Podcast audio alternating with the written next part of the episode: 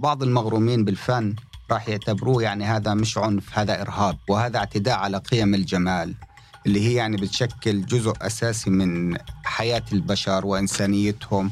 لكن بمفهوم هذول الأشخاص اللي هم يعني بيعتقدوا أنه هذه طريقة سلمية للتعبير عن أنفسهم، بدهم يلفتوا الرأي العام لقضيتهم اللي بشعروا في لحظة ما أنه هي مش محل اهتمام الرأي العام.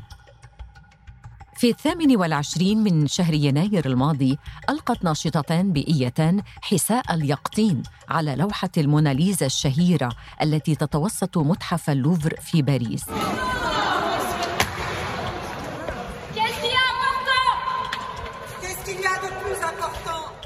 صرخت الناشطتان بعدها: أيهما أهم، الفن أم الأمن الغذائي؟ نظامنا الزراعي مريض، مزارعون يموتون. أعلنت جماعة تدعى الرد بالأكل مسؤوليتها عن الحادثة. اعتبرت الجماعة إلقاء الحساء على لوحة الموناليزا الخطوة الأولى ضمن حملة مقاومة لا عنيفة مدنية تخطط لها للضغط على الحكومة الفرنسية لتحقيق ما وصفته بالضمان الاجتماعي للغذاء المستدام. لم يكن هذا الهجوم هو الأول على إحدى أكثر اللوحات شهرة في العالم. في العام الماضي تعرضت الموناليزا إلى هجوم مشابه، ولكن بالكعك، وشهدنا حوادث كثيرة لنشطاء بيئيين يلقون الأكل وأحياناً الطلاء على لوحات فنية شهيرة. فهل تعادي اللاعنفية الفن والإرث التاريخي مثلما يكره تنظيم داعش التاريخ ويدمر الآثار؟ نناقش في هذا البودكاست فكرة المقاومة اللاعنفية، جذورها التاريخية، استراتيجياتها وتكتيكاتها، ولماذا يستمر النشطاء حول العالم وفي الدول العربية في استخدام وسائلها، وبين العنف واللاعنف أيهما أكثر فاعلية في تحقيق أهداف التغيير. أنا مينيرفا داغر، وهذا بودكاست زوايا من سوا بودكاست. بالنسبة لإلي بفضل استخدم مصطلح المقاومة السلمية، المقاومة المدنية التي لا تسعى من خلال الأنشطة التي تنفذها أن تقوم بأي شيء عنفي. طوال سنوات عملها في النشاط المدني في لبنان، آمنت المديرة التنفيذية في مركز سمارت للحراك المدني رندا يسير بمبادئ اللا عنف كوسيلة لإحداث التغيير. على المستوى المجتمع المدني منشوف أنه العصيان المدني أو مثلا عدم التعاون على المستوى الاقتصادي والسياسي مع دولة معينة من قبل شعبها هو كان تاريخيا إحدى الوسائل يلي كانت الشعوب قدرت تغير فيها أنظمة الحكم. لما منجي على القضايا الإنسانية المحقة وعلى القضايا لفئات عديدة مهمشة، إن كان بقوانين تعنى بقضايا المرأة، إن كانت قوانين تعنى بقضايا ذوي الاحتياجات الخاصة، أي فئة هي تم تهميشها بتلاقي أنه الاحتجاجات أو مثلا بعض الأنشطة مثل المناظرات، الإضرابات، مهرجانات أو تجمعات كانت عم بتكون وسيلة لا ترفع الوعي، لا تزيد بالحشد لعدد المناصرين لهذه القضية، لا تقدر أنه هي تعمل نوع من التأثير على الرأي العام ليشكل بطريقة لا عنفية وسيلة ضغط على الجهات السياسية التي تعمل على صناعة السياسات وأحداث التغيير المستدام في القوانين على مستوى الأوطان. النشاط العنفي قد يحدث تغيير سريع جدا، ولكن الدمار والنتائج السلبية التي يحدثها جدا كبيرة. ولكن التغيير من خلال التحركات السلمية واللاعنفية تأخذ وقت أطول، ولكن تصل إلى نتائج أفضل، وعلى الأقل من دون أي نتائج سلبية يحدثها على المجتمع. لا يستطيع الكاتب في موقع ارفع صوتك محمد فضيلات، والذي يكتب عن قصص العنف والإرهاب في الشرق الأوسط، أن يغفل أن قصص اللاعنف الأشهر في التاريخ تزامنت في معظمها مع مقاومة عنيفة أو مسلحة، ما يجعل من الصعب التأكيد على أنها لوحدها كانت السبب في التغيير. عندما نقول لا عنف يتبادر إلى الذهن مباشرة غاندي. I regard myself as a soldier, though a soldier of peace. لطبيعة الشخصية الكاريزمية اللي تمتع فيها غاندي عبر فترة طويلة خلال يعني نضاله ضد الاستعمار البريطاني وتحريضه على النضال السلمي واللاعنفي في مواجهة يعني دعوات عامة في الهند باتجاه العنف كسبيل وطريق وحيد للخلاص من الاستعمار البريطاني. فغاندي هو النموذج الأكثر وضوحاً، ومن أتى بعده صار يستلهم نموذجه في محاولة يعني تفعيل نفس الأدوات، مارتن لوثر كينغ وغيره يعني من الشخصيات اللي خاضت يعني نضال ضد سياسات قمعية بيستلهموا فيها غاندي. لكن بعتقد أنه حتى يعني غاندي استلهم هاي الأفكار من تراث قديم. كثير من الفلاسفة في الصين في الهند كانوا يتحدثوا في فلسفتهم عن اللاعنف كوسيلة للتغيير عبر مفاهيم المسامحة، دفع البلاء بالحد الأدنى لاستخدام القوة، فكرة يعني التنزه عن استخدام العنف، فكلها إلها يعني جذور فلسفية. إلى حد ما هالنموذج غاندي نجح بالمطلق وكان هو الأداة الوحيدة لتحرير الهند من الاستعمار البريطاني. هل اللاعنف صار كلفة كبيرة على بريطانيا لتقرر تنسحب وتعيد يعني وتقرر الخروج من الهند ومنحها استقلالها؟ هذا موضوع بصير يعني محل نقاش. I have a dream that one day this nation will rise up and live out the true meaning of its creed. الكل بتمنى أنه تكون يعني الأهداف تتحقق عبر يعني أدوات سلمية دون اللجوء لعنف. عدم تحقيق النتائج عبر اللاعنف بيؤدي أنه في أشكال من العنف بتنمو، وبالتالي الطرفين يعني بيعتقد كل حدا فيهم ومؤمن بهذا الاعتقاد أنه راح يصل لنتائج إيجابية لتحقيق أهدافه عبر أدواته. لا، في حالات كثير بتم دمج الأسلوبين في سياق واحد. نفس الجماعة بتلاقيها بتلجأ للعنف وعبر أدوات لا عنفية للوصول إلى أهدافها. يخلط الكثيرون بين مفهوم المقاومة اللاعنفية ومفاهيم الخنوع، الاستسلام أو السلبية، وهو ما ينفي صحته تماماً منظرو المقاومة اللاعنفية أو المدنية، باعتبار أن الأساليب التي يقومون بها ليست استسلاماً، وإنما هي مقاومة استراتيجية منظمة لا تتسبب في قتل أحد.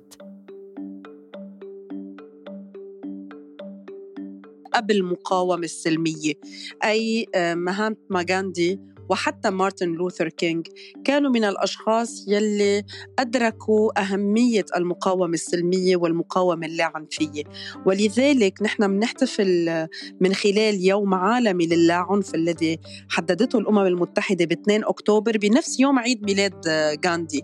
وهيدي إذا كان في إلها رسالة فهي رسالة على أهمية أن تكون الوسائل السلمية هي الوسائل التي نتبعها عندما نريد أن نحدد موقف لاعنف في وموقف سلمي تجاه قضايا معينة.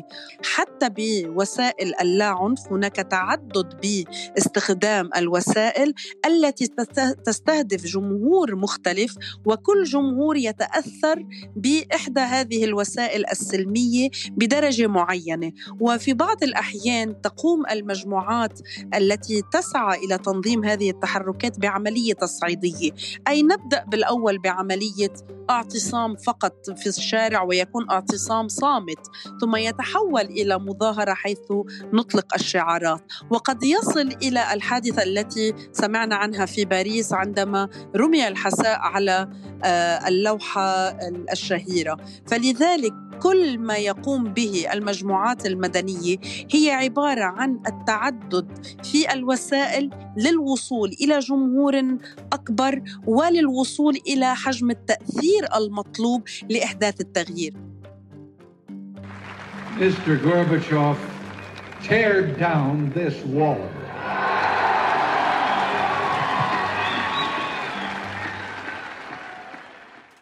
بنفس الوقت اللي بيفكروا فيه اللاعنفيين باستراتيجيات طويلة الأمد من أجل التحرر، من أجل الخلاص، من أجل الرفاهية، من أجل الديمقراطية، وهم يواجهوا بسياسات برضو طويلة الأمد من أجل استدامة الاحتلال، من أجل استدامة التمييز، من أجل استدامة عمليات إفقار الناس. فهنا المسألة بتدخل في جدل كبير. بعض يعني الناس بيعتقد أنه أمام هذا الواقع أنا لا بدي ألجأ للعنف، لأنه أنا متى بدي أجبر المضطهد على أنه يوقف اضطهاده؟ والمستعمر على أنه ينهي استعماره. لما يشعر أنه كلفة الاستعمار، كلفة بقاء الاستعمار هي أكثر عليه من كلفة زواله، كلفة بقاء استمرار التمييز العنصري هي أكبر عليه من كلفة تحقيق إنهاء التمييز العنصري. كلفة ملايين الجائعين في العالم هي أكثر عليه من كلفة يعني هدم هذه الفجوة وتحقيق عدالة اجتماعية. عندما يشعر أن الكلف صارت عليه باهظة هو راح يجبر ويضطر على اتخاذ سلوك باتجاه إزالة احتلال، باتجاه تحسين حقوق الناس، باتجاه إزالة تمييز عنصري، باتجاه تحقيق عدالة اجتماعية.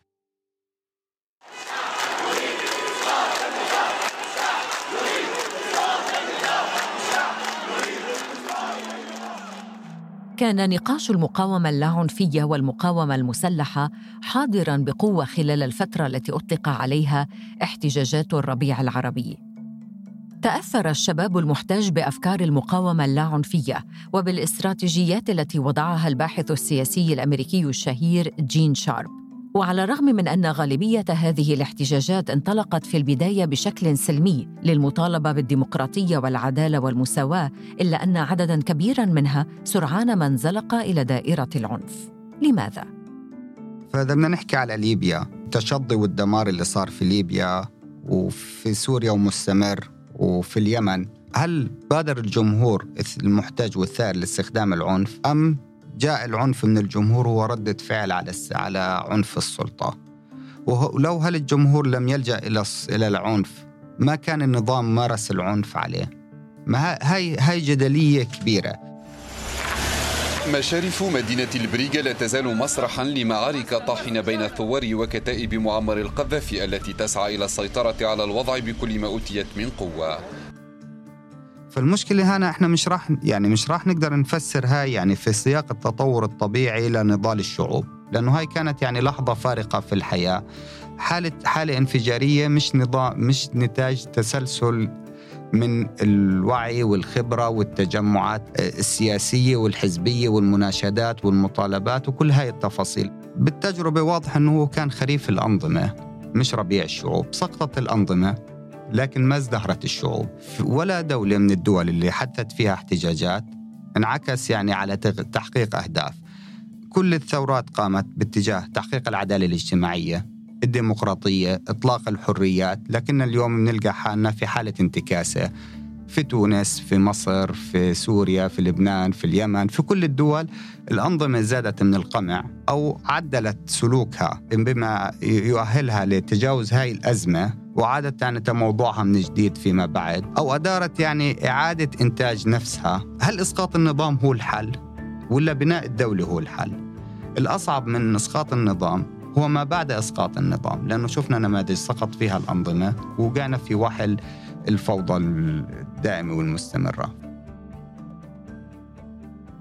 يرى باحثون أن ظهور ما يطلق عليه الدكتاتور أو الزعيم أو الرجل القوي غالباً ما يرتبط بسرديات مثل الدفاع عن هيبة الدولة أو الحفاظ على القيم الدينية أو الوطنية، رغم أن هؤلاء قد لا يكونون بالضرورة متدينين أو محاربين قدامى يتمتعون بسجل عسكري مليء بالانتصارات. ومع استمرار القمع ورد الفعل العنيف من الدولة تجاه مواطنيها تبدأ أعراض أخرى في الظهور. يعني في كاسك يا وطن إنه لما دريد لحام بضرب زوجته، سامحيني يا رضي، بعمرك ما رفعت إيدك علي، وأنا اللي رفع إيده عليك يا رضي. هذا الفقر، والفقر بالوطن غربة لك يا رضي. طلع مصيبتي كمان عم تضربني. شو بدي أعمل؟ هن ضربوني وأنا بضربك، وأنت ضربي الأولاد، أولادنا بيضربوا أولاد الجيران، ومعركة دائرة. كمان أنا الثاني بدي فش خلقي، إذا ما فشيت خلقي بطق. فبده يلقى مبرر، بده يلقى مبرر للعنف اللي مارسه على زوجته، وهي لا تستحق هذا العنف كسيدة ضعيفة يعني بت قاسمه يعني ظروف الحياة الصعبة، فبده يهرب. فيعني عادي بحكي لها أنه الفقر والجوع وكل شيء هذا العنف الممارس عليه، السلطة ضربتني وأنا بضربك وأنت أضرب الأولاد، ودائرة يعني دائرة دائرة عنف بدها تستمر. أولاده بضربوا أولاد الجيران، وأولاد الجيران بطبشوا حجار، يعني فبنصير بدائرة عنف لا منتهية. يرى المؤمنون بثقافة وقيم المقاومة اللاعنفية أن العنف لا يبرر العنف، ويسعون إلى كسر دائرة العنف من خلال إيجاد وسائل جديدة تحمل معنى المقاومة لكنها لا تحمل معاني التدمير والقتل. لكن في مواجهة العنف الشرس من قبل سلطة وحشية مثلاً، هل المقاومة العنيفة تصبح مبررة؟ كل إنسان بيبتدع مجموعة من القيم وبيعيش عليها ضمن واقعه ومحيطه وثقافته وقيمه ومعتقداته ومرجعيته. ما في نموذج راح يتعمم على البشرية وتصير البشرية متشابهة. ما بنقدر نحكي للجزائريين بعد مئة وثلاثين سنة من الاستعمار، من استعمار يعني إحلالي قائم على طمس هاي الهوية ودمجها يعني بالهوية الفرنسية، إنه ما ترفعوش السلاح في وجه المستعمر الفرنسي. ما بنقدر نحكي لهم لا، بعد ما عبر عشرات السنوات كانوا يمارسوا يعني المقاومة اللاعنفية عبر الكتاتيب، الحفاظ على الهوية، التراث الإسلامي، تعليم اللغة العربية اللي كانت ممنوعة بالسر، آه، القصائد، الشعر، آه، فريق كرة قدم بهروا بلاعبينه وبشكله فريق آه، لجبهة التحرير الجزائرية. هذا النموذج يعمم على كل مكان. أنت ما بتقدر اليوم قدام حدا بس بحتل بلدك وباخذ ثرواتك وبقتلك إنك تحكي له اطلع الكاش يعني تكون عنيف. هل إذا أنا اليوم رفعت يعني عشرين ألف مليون يافطة في بلد محتل نرجوكم الخروج، غادروا، راح يغادروا؟ بالعكس يعني راح يشاركوا معنا في وضع هذه اللافتات. من حق الناس إنها تدافع عن حالها، وهذا يعني الشيء بضمنه حتى القانون الدولي، الشريعة الدولية لحقوق الإنسان. كل إنسان، كل شعب يمتلك الحق عن دفع الدفاع عن نفسه حتى إذا وصل ذلك إلى استخدام العنف. تثبت الباحثتان الأمريكيتان إريكا تشينويث وماريا ستيفان في كتابهما لماذا تعمل المقاومة اللاعنفية؟ المنطق الاستراتيجي للصراع اللاعنفي أن المقاومة اللاعنفية أكثر نجاحاً وتأثيراً في إحداث التغيير من المقاومة التي تستخدم العنف والنزاع المسلح. يعتمد الكتاب على دراسة تحليلية لنتائج نحو ثلاثمائة ثورة حصلت حول العالم في القرن العشرين. خلصت تلك الدراسة إلى أن الثورات التي غلب فيها استخدام المقاومة اللاعنفية حققت نتائج أفضل على المدى الطويل، وأن تكلفة العنف كانت باهظة جداً على الثورات التي غلب عليها استخدام العنف. أنا أؤمن بأن العنف واللاعنف هو خيار، هو ثقافة. إما نقوم بتربية أجيال على أن تقوم باستخدام المقاومة من خلال اللاعنف، أو نحن نؤجج ونقول اللاعنف لا يوصل إلى نتيجة، يجب استخدام العنف، علما أنه عند طلقة أول رصاصة في أي مستوى من هذه الأنشطة نكون قد وضعنا مسمارا رئيسيا في نعش القضايا المحقة التي نحن نسعى لها.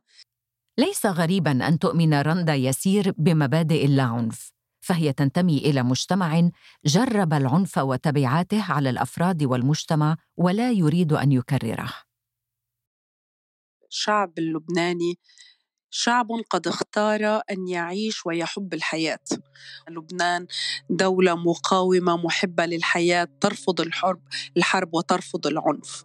ولذلك أمام هذا الواقع لا أريد أن أقوم بالتعميم، ولكن أكثرية للشعب اللبناني لا يوجد توجه لاستخدام العنف والاستخدام السلاح في مواجهة أي مراحل لإعداد التغيير في وطننا بهذه الأيام. هناك العديد من القصص والتاريخ يشهد بأن استخدام العنف قد جعل لبنان ينزف، وأرض لبنان ما زالت تتذكر حتى يومنا هذا دماء الشهداء الذين وقعوا ضحية قضايا وهمية وقضايا غير موجودة ما بين الأخوة وما بين أهالي المنطقة الواحدة، حتى وإن تعددت الطوائف والمذاهب والانتماءات. ما من شيء يساوي ثمن خسارة أرواح أبنائنا خلال حروب السبعينات في لبنان. وأمام هذا الواقع هناك خيار، وهذا الخيار يقول أن لبنان لا يريد أن يعيش الحرب والعنف مرة أخرى، ولن يختار العنف كوسيلة للتغيير. بعض الدول تستفيد من تجارب العنف اللي وقعت فيها حتى ما تكررها. والنموذج اللبناني قريب جدا. فإذا بدنا نحكي الحرب الأهلية إلى حد إلى أي حد كلفت لبنان من ضحايا ودمار وتشظي، قد يكون هذا النموذج حاضر في ذهن الناس لما نزلوا ضمن الحراك الأخير وتوجهوا للاعنف، على اعتبار ما بين الإيمان باللاعنف كوسيلة لتحقيق المطالب وهو إيمان نسبي، وما بين الخوف للعود للعودة لذاكرة الحرب الأهلية وهو نموذج كارثي مدمر. على مدى سنوات الصراع العربي الإسرائيلي الطويلة تتصدر المقاومة العنيفة للفلسطينيين مركز الوعي العام، في حين أنهم لجأوا كثيراً إلى العنف. But it was the rising tension in Palestine that held world attention. Partition had brought a new flare-up in the strife between Arab and Jew. Politically, the conflict appeared to be settled. In actual fact, it had only just begun. غالبية الحالة الفلسطينية كانت يعني باتجاه يعني لا عنفي. إذا طلعنا على الطيف بشكل عام بنوجد أنه عندنا الشاعر من محمود درويش لعبد الرحيم محمود قبل لسميح القاسم وغيرهم، نلقى الفنان ناجي العلي، إسماعيل شموط، بتلقى شخص يعني يتداخل ما بين المبدع وما بين المقاتل، مثل غسان كنفاني كروائي ورسام وشاعر وناطق باسم تنظيم مسلح. بنلقى فرق غنائية فرق غنائية كانت تأخذ تمويل من منظمة التحرير الفلسطينية، مثل مثلا فرقة العاشقين، وكان يرصد لها يعني أفضل الكتاب والموسيقيين وتصرف عليها أموال هائلة عشان تسافر في العالم وتغني اللي هي أغاني الثورة الفلسطينية. لما ألقى محمود درويش قصيدته المشهورة اللي هي مديح الظل العالي، قبل ما يباشر محمود درويش في قراءة القصيدة كان يعني زعيم منظمة التحرير الفلسطينية والرئيس الفلسطيني لاحقا يعني اللي هو الرئيس الراحل ياسر عرفات حكى كلمة حاول يعني يصيغ فيها هذا المشهد، فكان بيحكي أنه عظمة هذه الثورة أنها ليست بندقية، فلو كانت بندقية فقط لكانت قاطعة طريق، لكنها نبض شاعر وريشة فنان وقلم كاتب ومبضع جراح وإبرة لفتاة تخيط قميص فدائها وزوجها. فهي شاعر ودكتور وطبيب وكاتب ورياضي وفنان وموسيقي ومقاتل بيحمل بندقية بنفس الوقت.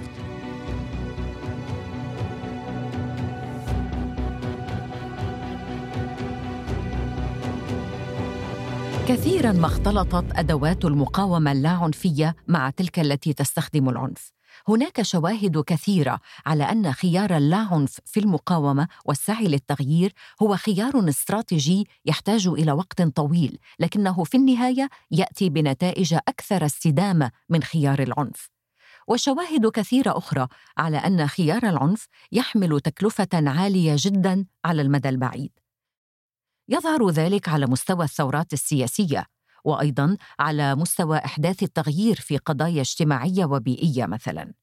بينما يتخذ النشاط المرتبط بتحقيق المساواة والعدالة للمرأة في كثير من الدول شكلاً سلمياً واستراتيجياً. في المقابل، منذ سنوات شكلت مجموعة من النساء القرويات في الهند جماعة أطلقت على نفسها الساري الوردي. تشكلت هذه الجماعة للوقوف بوجه العنف الأسري ضد النساء بعدما أصبح ظاهرة لا تعرف حلاً. تستخدم هذه الجماعة تكتيكات اللاعنف، لكنها لا تتوانى عن استخدام أساليب تعتبر عنيفة لو استدعى الأمر. ترتدي عضوات الجماعة الساري الوردي وتحملن العصي وتضربن من ثبت عليه ارتكاب العنف والاغتصاب ضرباً مبرحاً. في هذا المثال تكتمل دائرة العنف التي تحدث عنها دريد لحام. العنف يولد العنف، والمقاومة باللاعنف قد تكون السبيل لكسر هذه الدائرة. كان هذا بودكاست زوايا من سوا بودكاست. هندسة صوتية وميكساج ميراث عريان. إشراف سوا بودكاست محمد فاروق عبد الرحمن، وأنا مينيرفا داغر. إذا أعجبكم ما نقدمه يرجى تقييم الحلقات على منصات الاستماع، وأرسلوا لنا تعليقاتكم واقتراحاتكم على مواقع التواصل الاجتماعي. نلتقي في قصة جديدة في بودكاست زوايا.